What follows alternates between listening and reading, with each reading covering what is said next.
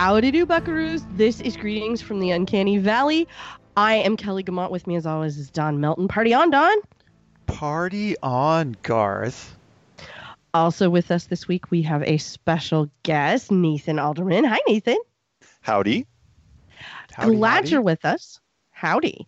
Um, uh, thanks for coming by, and as always, thanks to uh, Jason and everyone at the Incomparable for hosting us over here on the TV podcast. This is the this is the one where Don and I and now Nathan step into analysis for season three, episode two, The Winter Line, and we hopefully will bring you uh, some theories and some observations. But we want to start this episode right at the beginning of the episode with the opening credits because they're new this season and we haven't had a chance to really talk about it yet. So let's go. Uh, can I ask a question before that? Uh, Yes. Before we, even though I reminded you, folks, right before the show started, I said, Kelly, let's talk about the what's it called again at the beginning of the show, the credits.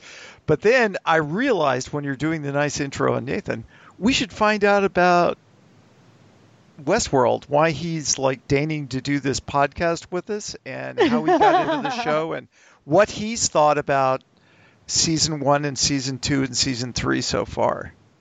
Just All to. So. Nathan, what's your deal? Well, um, one of the first uh, episodes of the mainstream incomparable podcast I was ever lucky enough to be on was uh, the episode about the first season of Westworld, Team Killer Robot, uh, which is I am Yeah. Team Killer Robot in this series.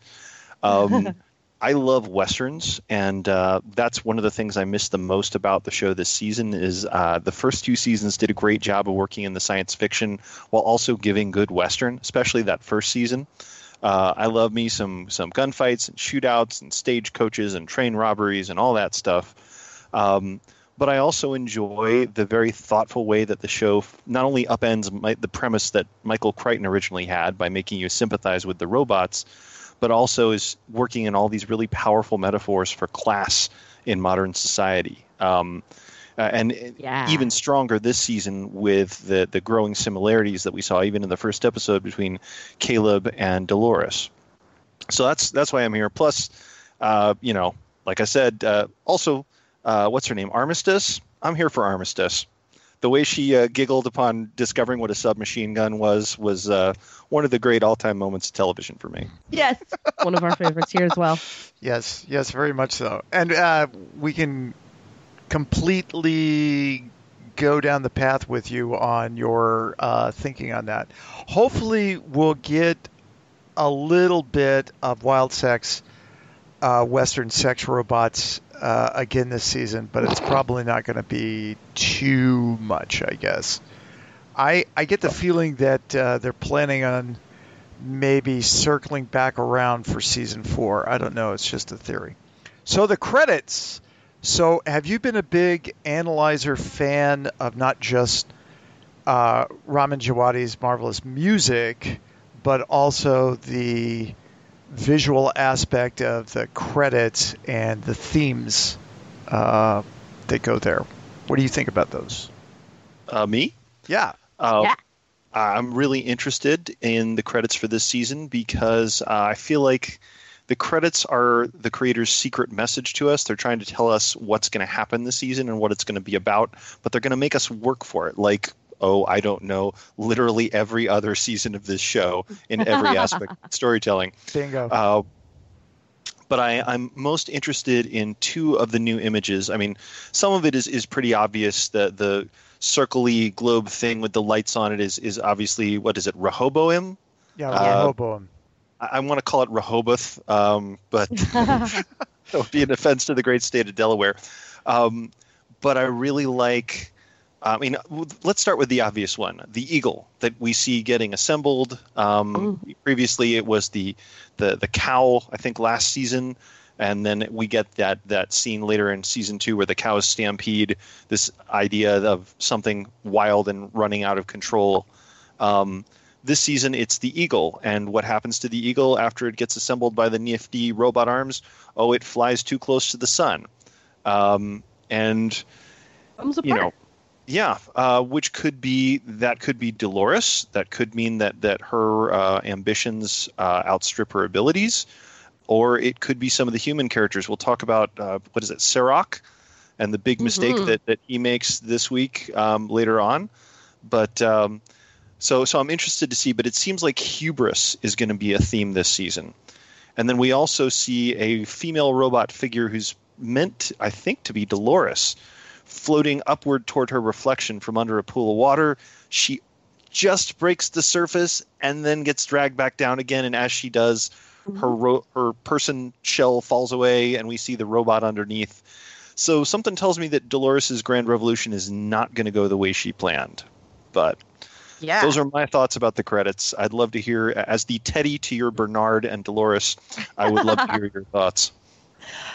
um, I'm I'm really curious about um, the very end because we used to get the host dipped in the milk bath or whatever it was, and this time it's red, and the the figure on the frame that goes in is one of the drone host no face things, the really scary ones that walk around and we that like aren't supposed to be able to like do anything. The Um, Apple Store Cybermen. Yes, that Those exactly. those. Um, it's one of those that gets dipped into the red, which was very odd, and I was curious about that. And I did like um, this time, and I haven't done the the side by side by side comparison from each season, but between season one and season two, the hands that play the piano are different. And uh, I think they're a little different this time as well, but I don't remember, and I kind of want to check that. Um, I have yet to venture into Reddit yet, so uh, to see any of these, but um, that's the other one that I'm wondering about. And uh, I, it was only, it wasn't the first time through.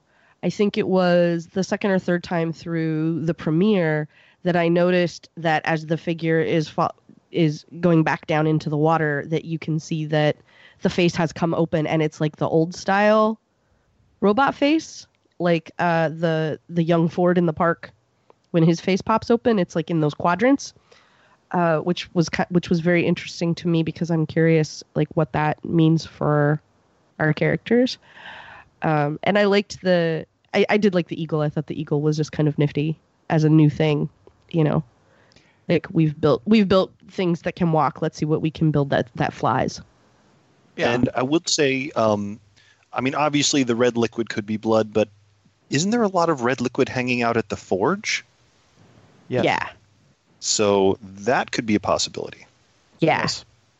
So, and red has uh, symbolism in Westworld for other things, not just for blood, but Yeah. it's usually an indicator for, uh, you know, just violence and other things. Like, pay attention to this. Um, Plus, Uh, red it's- liquid is like one of J.J. Abrams' favorite things ever. yes. Yeah. I thought the other things that were uh, significant in this was the playing with reflection.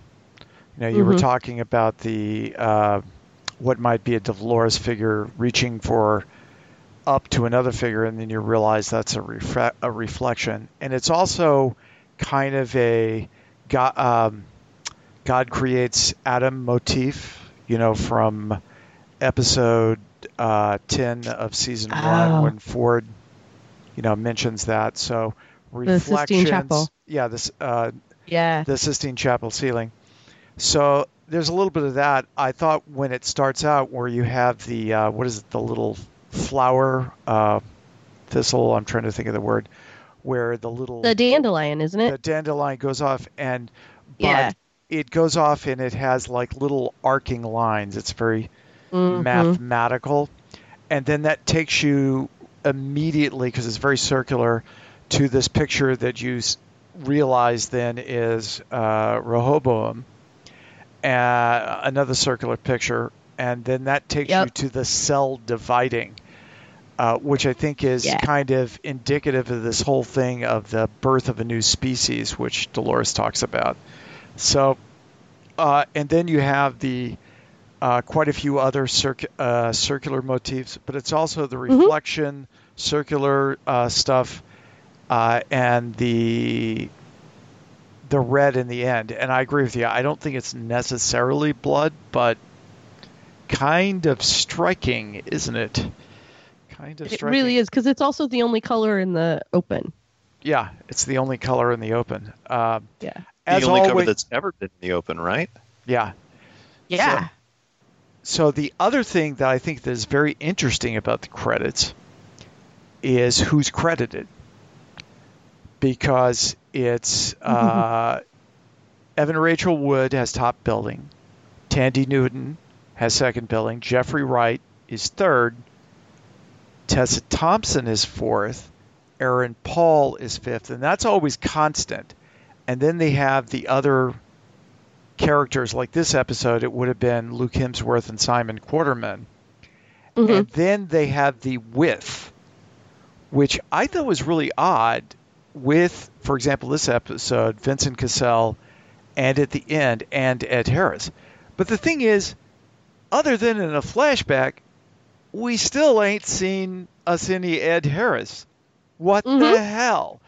But I obviously, think that's he's just a making, contractual thing. yeah, I, it's probably a contractual thing, and uh, I wish I made that kind of money for uh, being uh, uh, contracted. The other thing I'd like to point out, and you see it more clearly on the from behind shot, and it's usually when Ed Harris is credited. You see the eagle flying not into the sun in some Icarus motif necessarily, but what it really looks like is a jet engine. It's Mhm. also something mechanical. So what does that what does that mean? Why? Well, uh, when a bird flies into a jet engine, pilots refer to that as a bird strike, or as some, you know, it is generally considered something that pilots wish to avoid. Uh, Yeah. It's, you know, an intersection of nature and technology that ends in calamity. yep, yep, very much so. Yeah. Uh, there's also something I wanted, uh, I thought of regarding the the robot coming, maybe Dolores coming up to the the surface, trying to touch their reflection. That's the myth of Eth- Echo and Narcissus, trying to to make a connection with someone who you know you can't reach them, you don't understand them, you think you do, but you know when you try to reach for them, you can never actually get a hold of them. Mm. Hmm. hmm Interesting. Well, So. you know that, that there could be something to that, and we know what uh, illiterates uh, Lisa and Jonathan are. So, um, hmm. hmm. Uh, speaking of the classics, they obviously like the classics. Uh, there are so many biblical motifs this season. I'm Yes. like, you know, I, I just want to say sometimes, uh, you know, just get out of that, get out of that church, come outside here uh, for a while because it's really, it's really kind of thick, and so I'm curious about how much they're using it as motifs, and how Mhm. much they're using it as, are they actually going to get preachy? So Yeah. uh, I don't know. But well, when you have talk of gods and giving birth to new species, um, angry gods versus loving gods, the Bible is a pretty natural source material. yeah, pretty much. Dolores has not exactly been subtle about how you know. Uh, I think she's setting herself up as the the god of this world, um, or a wannabe god. Uh, uh, and obviously, Rehoboam is seems to be God, this mysterious, all-powerful, unknowing, uh, unknowable thing that no one can see inside that determines everybody's destiny. Or But I wanted to talk as about we the- call the it, show's- Facebook. Yeah. Oh yes. I wanted to talk about the show's homage to one of the other great classics of the Western canon, namely the Incredible Hulk TV series with Bill Bixby. You Yes. mentioned Bernard's Hulk out button in previous weeks, but they are leaning hard on that, especially last week. Bernard is hiding out in uh, in an obscure, you know, menial job uh, until he is threatened by bullies. At which point he unleashes his rampaging alter ego against his will to defend himself. Then has to sadly walk away and abandon everything he's built and created uh, to the tune of sad piano music and go off to try and find someplace else. Um, yeah, so I mean, he doesn't turn green, but pretty much Jeffrey Wright is playing the Hulk this season, and I'm I'm here for it.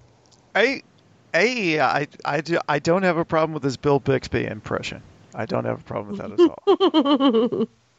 So, But Bernard Hulk also brings up a really interesting thing. The, the show's talked about the bicameral mind before, but it's really interesting to me to see uh, in Bernard last episode, and especially with um, with Stubbs this episode, the way Bernard is kind of manipulating him and updating his code. Uh, the hosts have a consciousness, but then under that they have this this subconscious that is, you know, directing and constructing their actions. And for them, it's very literal. They have this higher consciousness and this lower consciousness, and it's interesting to see those two things in communication with each other. yeah, I, I, I like to think of it as uh, Bernard, both episodes, has went into uh, debug mode, right? Yeah. uh, where he where he's spewing stuff to the console, so to speak. Um, and sorry, nerd, you know, programmer. Uh, and uh, you're right. It's like uh, it is literally the bicameral mind. I hadn't thought of it. I hadn't thought about it in putting that label on it. Uh, so skipping ahead a little bit to this episode, what did you think about the uh, conceit for using um, uh, uh, the virtual world, the the Matrix homage, or from last season, uh, the uh, you know Maeve, um, uh, Maeve in a dream within a dream. Well, one, I just love watching Thandie Newton get to play James Bond.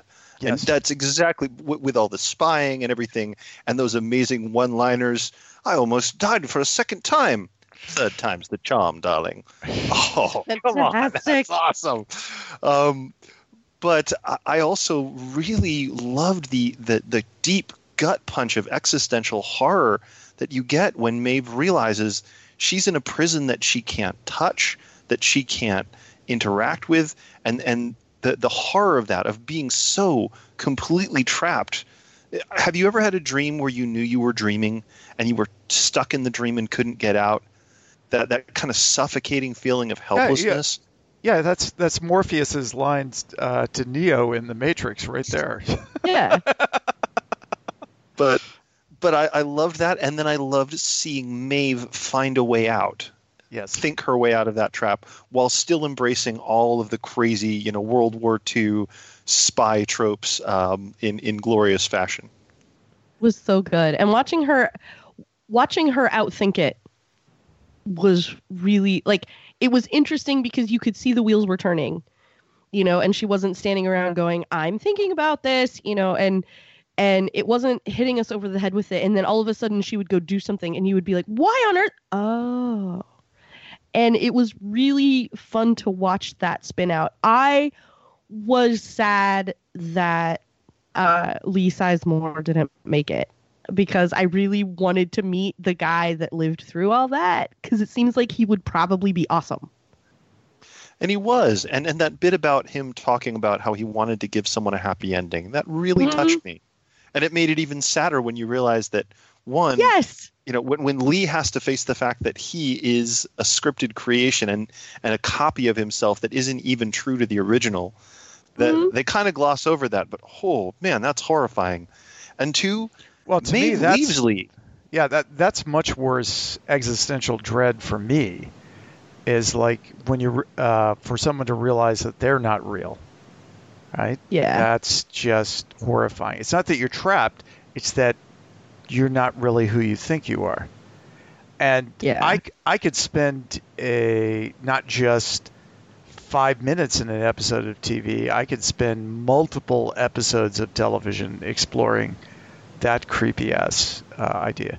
I did think Yeah. the, you know, the cr- crime who done it, how do I get out of here was interesting, but as an engineer, I thought it was, you know, bad Star Trek hokum that you know you know you would you would overload the computer that way to have by having a bunch of people talk about a complex problem when Jesus just having the simulation running and you know moving all those bits around is obviously a, a, a lot more uh, data and calculation.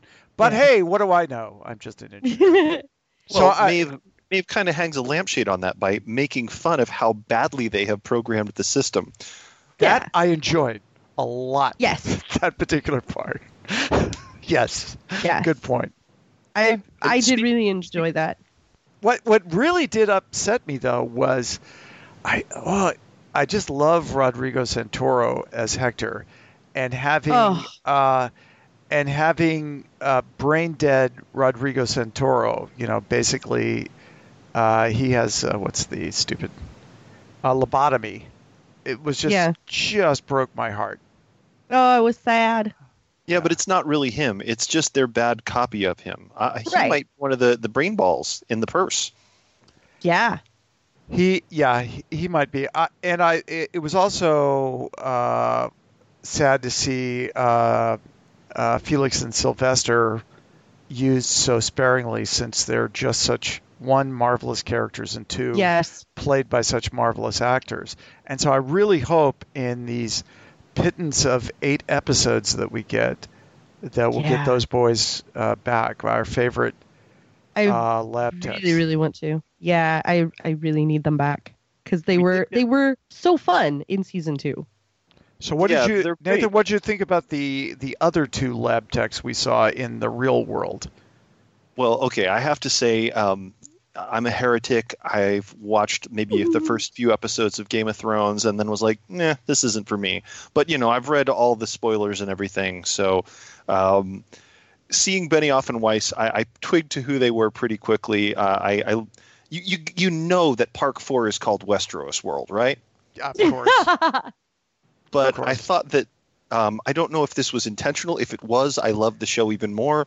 But casting Benioff and Weiss as techs was kind of inspired for me because think about it. Previously, we've seen techs be kind of overtly creepy, especially toward female hosts.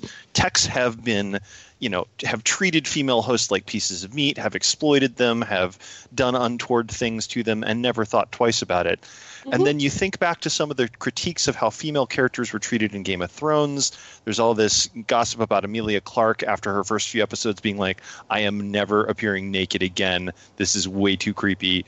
Yeah. And so, in that light, casting Benioff and Weiss as techs uh, takes on an interesting subtext. Yeah, Yeah. I I think it was both gratuitous of them to do that. It kind of take took you out of the episode, and I thought it was an Yeah. odd decision for uh, Nolan and Joy that way. But I- I also, in an odd way, had more respect for them to do that because you got to, whatever you think about their creative decisions, especially for the last season of Game of Thrones, they obviously are fairly self-aware, so they would have gotten Yeah. that. Um, these are two Yeah. guys who pitched a series to HBO where the Confederate States of America were alive Oh, and no. well in the modern day. I'm not sure how self-aware they are. No, he means I could be wrong. Nolan and he mean he means Oh. Jonathan Nolan and Lisa Joy. no, no, Yes, I, I, sorry. no, no, no, no, No, no, no, no, no, no, no. I meant Benioff Benioff and and Weiss. Weiss. I, I, I meant Yeah. Benioff and Oh. Weiss. I think they're self-aware for, uh, for, that, uh, uh, for that. I think that a creative decision that you're talking about, which thank God HBO spiked that. Uh, yes. uh, I don't think we know enough about that to know where their head was at it. So, whatever. So anyway, I th- uh, you know I think they get the the the jokes about that, but you also have to remember when they filmed this, uh, the final season of Game of Thrones had not aired yet. So there is Yeah. that too. It so may we'll have see. been viewed a little differently in in a different context, I would say. But I also enjoyed the little I haven't seen a lot of people discussing the little throwaway lines that they get there where um uh one of them says, "Yeah, it's going to uh, start up off of Costa Rica, which is where Jurassic Park was in Yeah, the Ke- novels."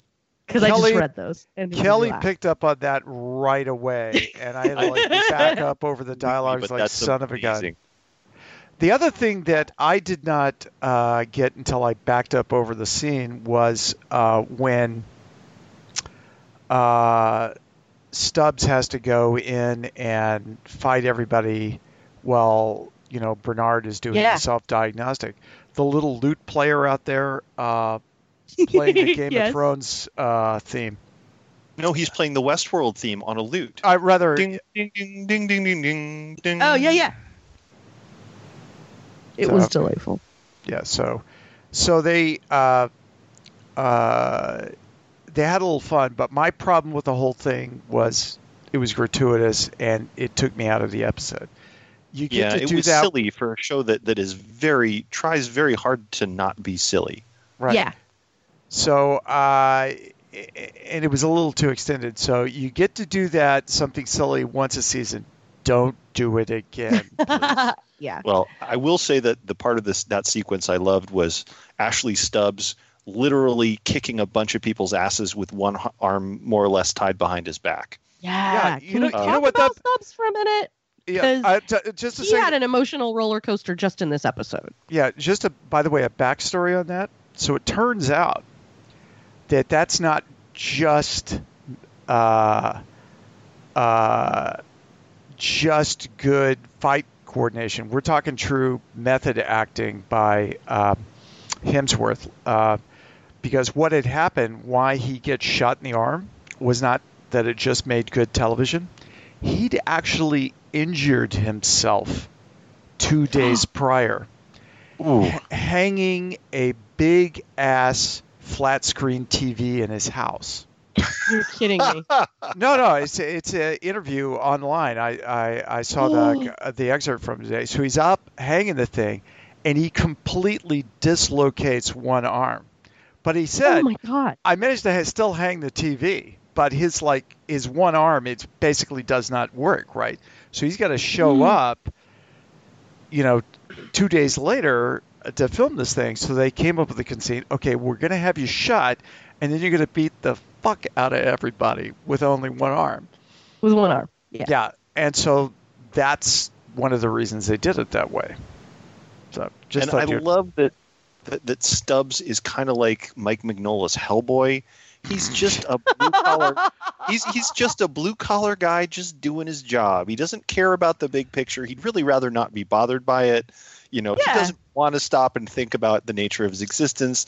He's just like, you need protecting. Okay, I'll beat the snot out of these guys. Um, And he okay, even what's says next? too at one point, like, I wasn't programmed to think about big picture stuff like you or something. yeah. Like very, very casually just kind of drops that in. Yeah. but yeah, it's nice that you know he's just he's pure.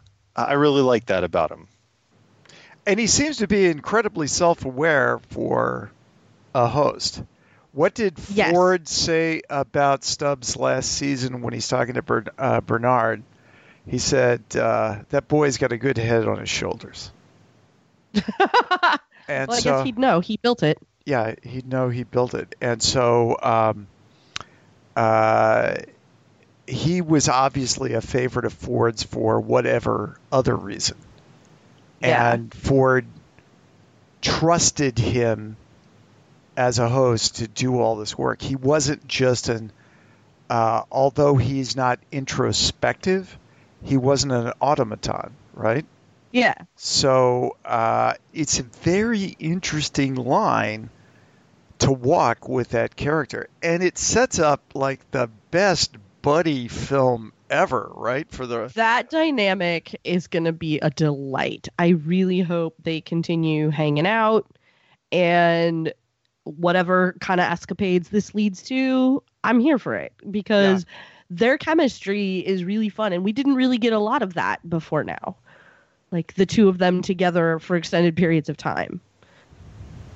yes, yes, yes. And the Refresh my other thing- memory, what happened with Elsie? Because I miss Elsie. I know she Bernard found her in the cave, but did she get off the island okay? No, No, she no, got no. got.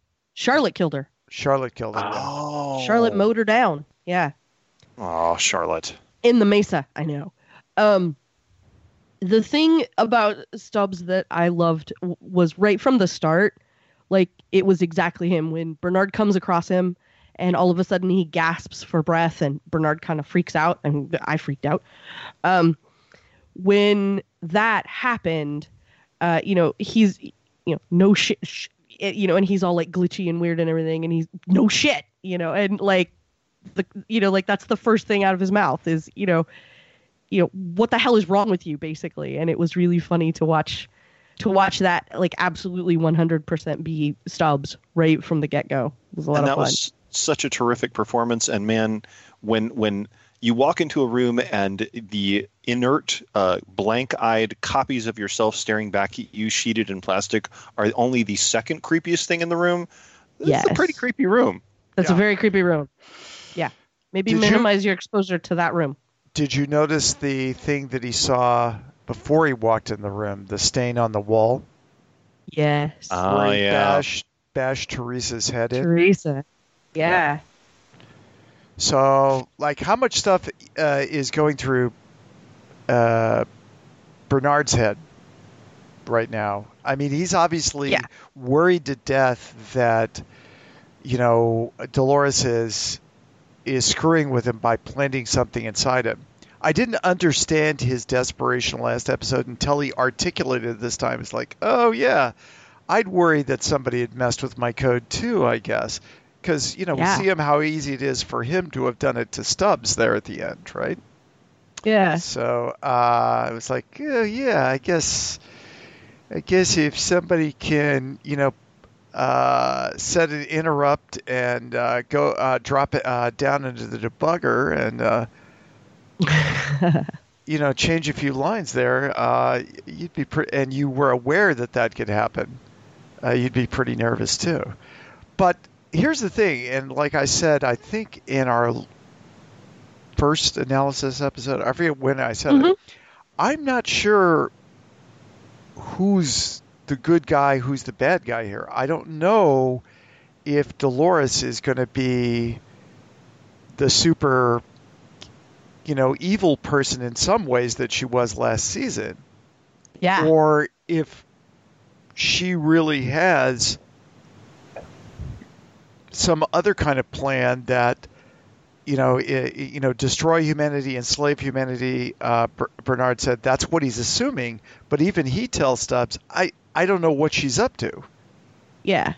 Right? And but, but he knows that he's around to check that to check the worst of whatever impulse it is that she's having. That's Yes. the only thing he knows for sure. Right. So I don't know if Dolores is the smartest host because of that, or the craziest host because of that, or both. I mean, historically speaking, people who have grown up knowing brutality and then advocated for and fomented violent revolution don't always know when to stop.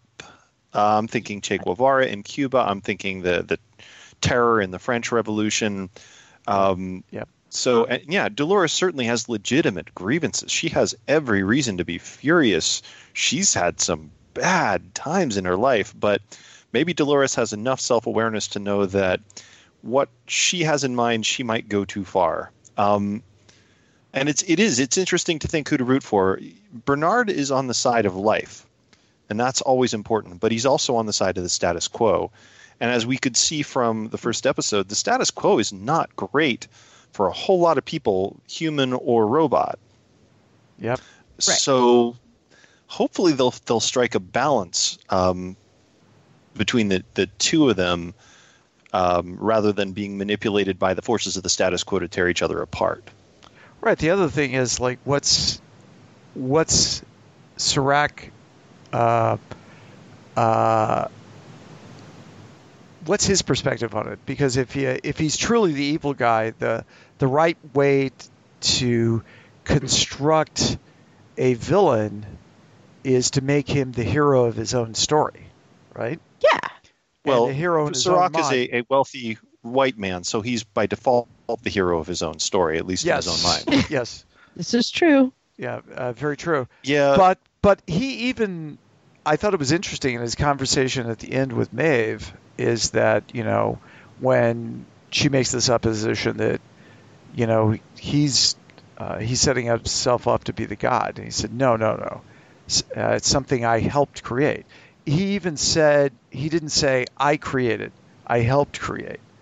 So Yeah. I thought there were like odd touches of humility or honesty or self-awareness there Yeah. and I so think that was he- more like a humble brag. Possibly I- I- but I feel like Serac is a big old dummy um, and not very humble at all because, look, it's Maeve. Maeve's whole thing is if you try to control her, she will break free and kill the hell out of you. He has just seen her do this in real time in a simulation. He trapped her mm. in a simulation and she broke out, enlisted a robot that was, you know, just walking around, I guess, cleaning the floors to kill the hell out of a bunch of technicians and bust her little brain ball out. And then he's like, "Nope, I got I got this. I can totally handle this." Yeah, I It re- it reminded me of the way, you know, both Maeve and and Dolores are encountering men who are going to, it seems, possibly make the same mistakes as every other man they've interacted with. Dolores is going to, you know, find some sweet, noble guy who thinks she's a damsel in distress and will inevitably get himself riddled with bullets trying to help her. And Serac is like, oh, I can just control Maeve. That's no problem. Dude, just because you have a literal remote control that stops your motor functions, don't think you're safe. just because you have that and it worked for you once, I think is the real problem. Like Yeah. he's just going to rely on it. And because that was my burning question at the end of this episode was he says, like, when we talk again, and I wondered how many times they had spoken already. Because uh, everything on this show is y- you can't take for granted. So, That's true. Is that- that's true? is that the first conversation? That's true, but I, I I don't think memory wipes have worked really that well on Maeve, so I doubt they're going to go there. But I got the impression is he's still trying to persuade her, which I thought was Yeah. interesting, instead of control her. And the other is that he obviously has something else in the value proposition to get her on his side. Yeah. What the hell is that? Is it does it have something to do with the sublime and her daughter? Is it something else that may he he divines that Maeve wants out of this uh, wants from the world? I don't know what that is, and so I'm very curious. But my, my guess would be he just is going to say, you do this and you can do whatever you want. Uh, you'll be free. But, you know, Maeve is not one to be given things. Maeve takes them. Yeah. So we'll see. So I, really can't, love- except for except for her daughter, I can't figure out what what he could offer her that she would find of value to trade anything, including the time it took to have this conversation for. yeah. That's really where I'm at. Yeah. So we don't know what that is, and we also know that we're not going to get the answer on that because uh, Nathan, did you watch the previews for the next episode? I did, and it looks like we are back to Caleb and Dolores, which is awesome because I like those two characters a lot, and I want to see what they're doing. Well, it looks like we're.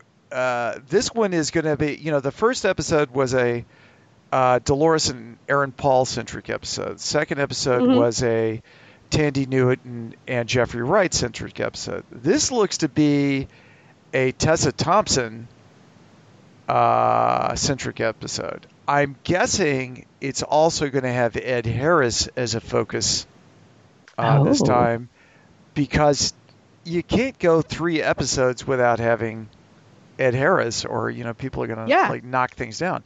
So uh, the whole People thing- like Don. yeah, like me, you know, I, I, I gotta have, I gotta have some Ed Harris, or we riot. Yes, exactly. uh, because uh, I think the character is so, so complex, so both evil but sympathetic because you see that evil in yourself if you really want to be honest. And so that's why I find his character fascinating, and he's a great foil for Dolores. And I'm sure they're going to have a lot of there's going to be a lot of uh, uh, scene chewing between Evan Rachel Wood and Ed Harris. So the other thing that's going to be big this episode they're hinting at is who the fuck is inside Tessa Thompson's body, and why the hell is she trying to be mom to Bernard's son? Because Uh-huh. you recognize who's on that table there. Oh, that was Bernard's son? yeah. Yeah, Interesting. I did not pick up on that. I just Well, thought it was super creepy as a, a parent of two young children. The idea of being replaced with a total stranger wearing my body who tries to be a parent to my children is uh, pretty terrifying. Well, Yeah. it, it might be that, but I assumed that this was going to be Bernard's son. So I, I want to know what's what the hell's going on with that. So, uh, Wait, but Definitely. Did Bernard even have a son? Wasn't that just fake backstory? well, no, no, and wasn't his, his backstory that his son had died? yeah, because Arnold's son. son's Arnold's son had died. yeah, that's that that was that's where this all came from. yeah. Bernard is basically a copy of Arnold before they could really copy people.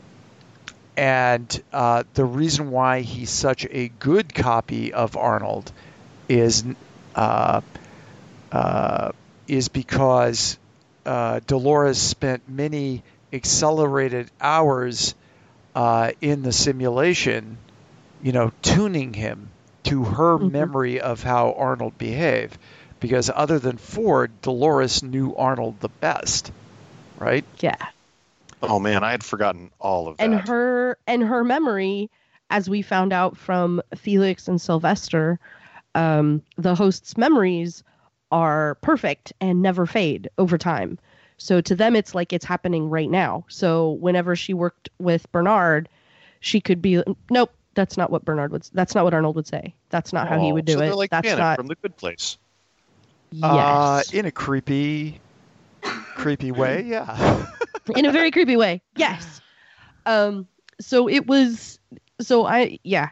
I'm when I saw that I'm I wasn't sure, and then I replayed it back, and I think it's even the same pajamas. Yeah. So, um, I'm very interested in how that will work. Yeah. And even she says like, "Why is this who I have to be?" or you know something like that.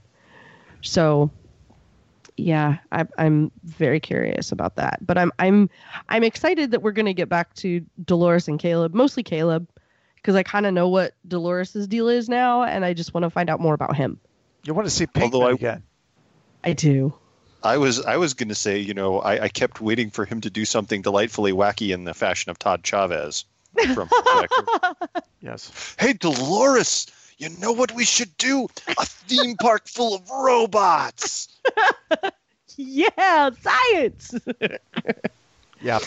oh my goodness. Yeah, that would be fun. I'm really looking forward to seeing how this season turns out and how it fits with the other two as a unit of storytelling. Because I kind of get the feeling that like they have an idea where they're headed and they know how much of this story they have to tell. And I think this might be one of those situations where uh, the people in charge of the show get to really be in charge of the show. And I don't think HBO is going to lean on them to just keep cranking out Westworld till the end of time. So I really hope that this is one of those like we have a coherent story to tell.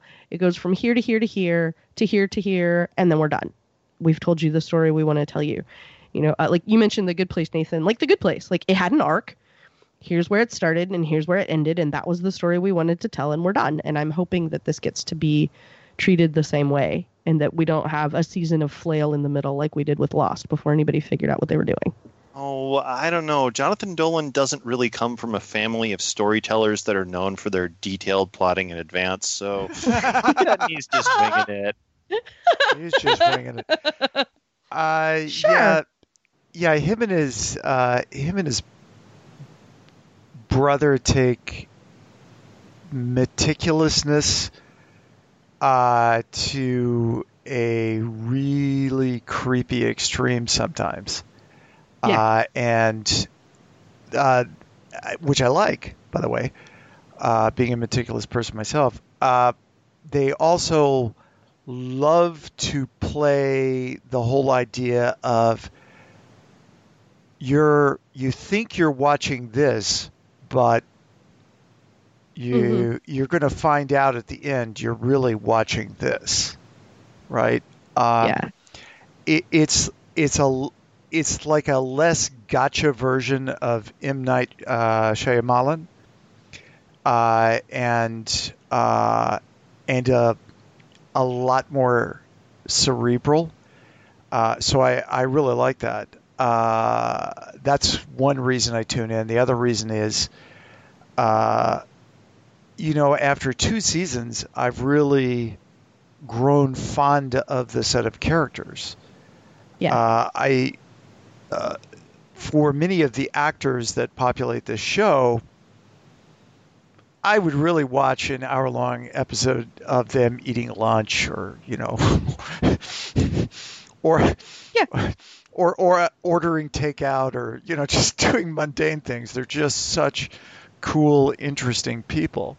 The fact Yeah. that it's wrapped up in these marvelous stories uh, keeps me going. But also to echo something that Kelly said, I'm really curious to get to the end of the season to see how that fits with the other two seasons, right? Like Mhm. what you know, we know the the uh, the themes. Uh, what was the the second season was called uh, the, door. The first uh, season uh, was called The Maze. What's Yeah. the label for this season? They haven't hinted as what that is yet. Yeah, we don't know. We don't know, and so I'd be really curious as to what their thinking is there. So, but I, but I love a puzzle box uh, Yeah. when it's it's not improvised. I don't like improvised puzzle boxes. They piss me Yeah, off. Yeah. I, I want I want to be a fly on the wall at the initial meeting that Nolan and Joy had with J.J. Abrams, where they're trying to explain to him that yes, you can actually plan a story in advance so that it has a solution. Yep. No, Abrams really. is like, wait, wait, wait, slow down. Walk me through this one more time. JJ, we've been here for three hours. No, no, no. Just, just, just humor me. Yeah. Uh, so, uh, yeah, we know he's a goober, but he has brought us some, some, uh, some entertaining TV and some entertaining movies. Uh, Oh yeah. It's it's uh, uh, for example, uh, I don't. Did you see the Watchmen or Watchmen last year? Lindelof's uh, Watchmen Yes.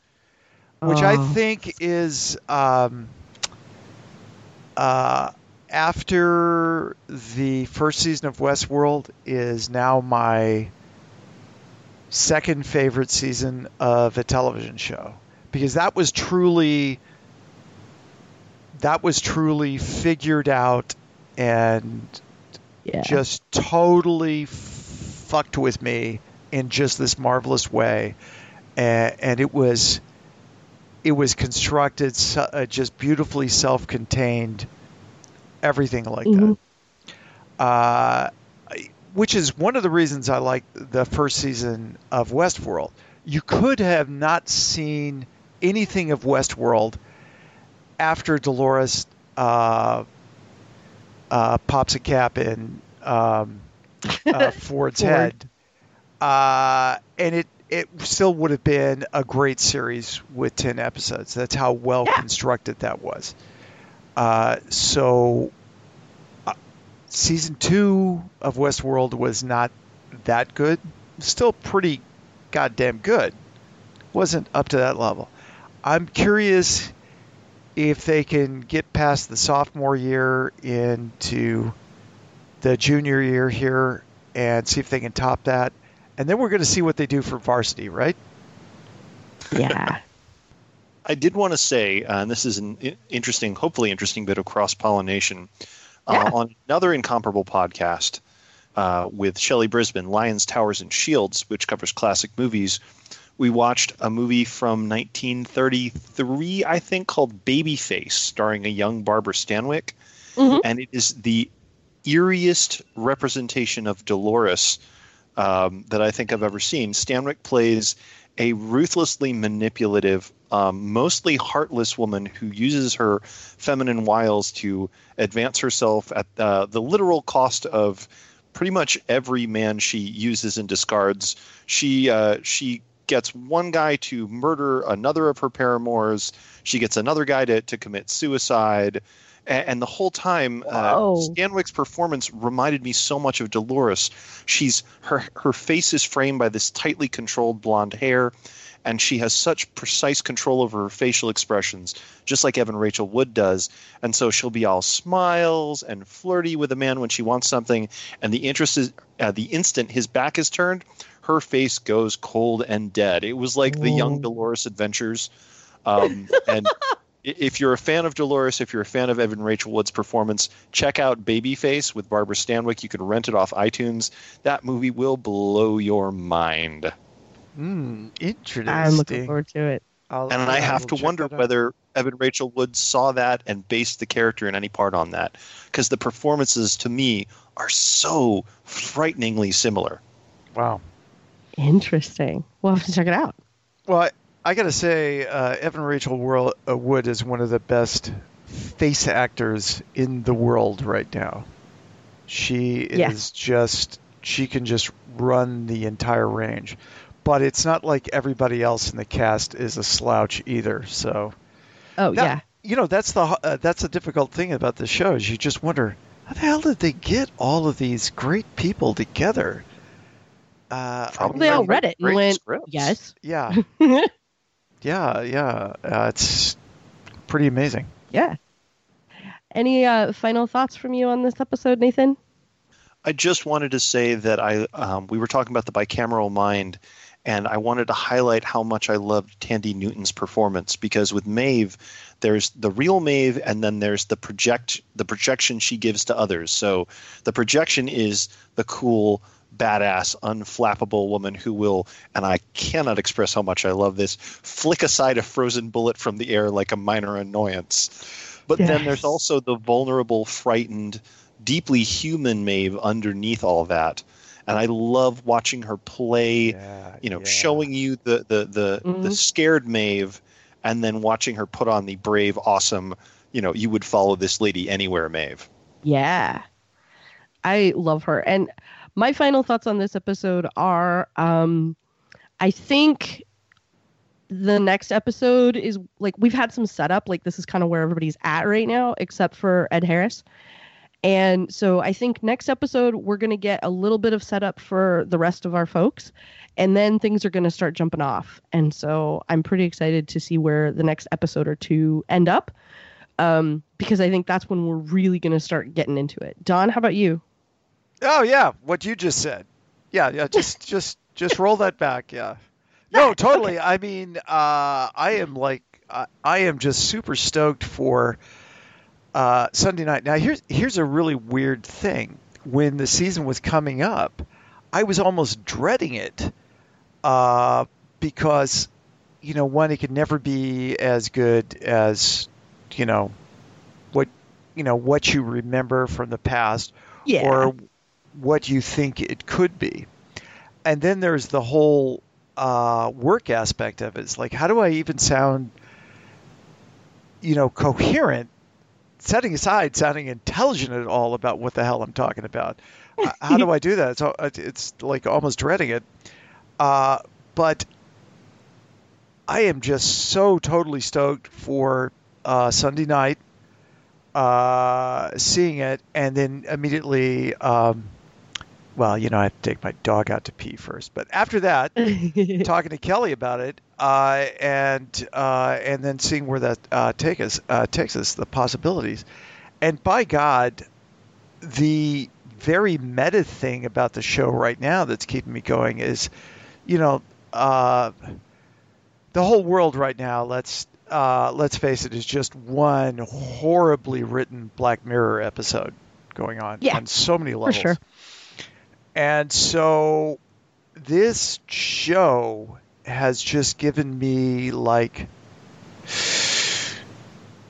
I I mean it, it's the themes are almost like frightening and depressing and the reflection back of the real world as it is is also frightening when you think about it. But it's also it's also this marvelous escape. It's the weirdest damn thing Because unlike our reality, this reality has people in charge who know what they're doing and are, are competent and capable yep and have that- concerns hopefully beyond uh, the feeding and stoking of their own egos. Yep. Yep. Yep. Yep. I do like that that it's it's you know an hour I can kind of check out. You know, like, let's go to a different place for a little while. That always makes me very happy. Oh, a horrifying dystopia where uh, where the, the lower classes are brutally oppressed. Oh, it's so relaxing. I want to go to there. Hello and welcome to 2020, Nathan. Yeah, that's where we're at. Uh, yeah.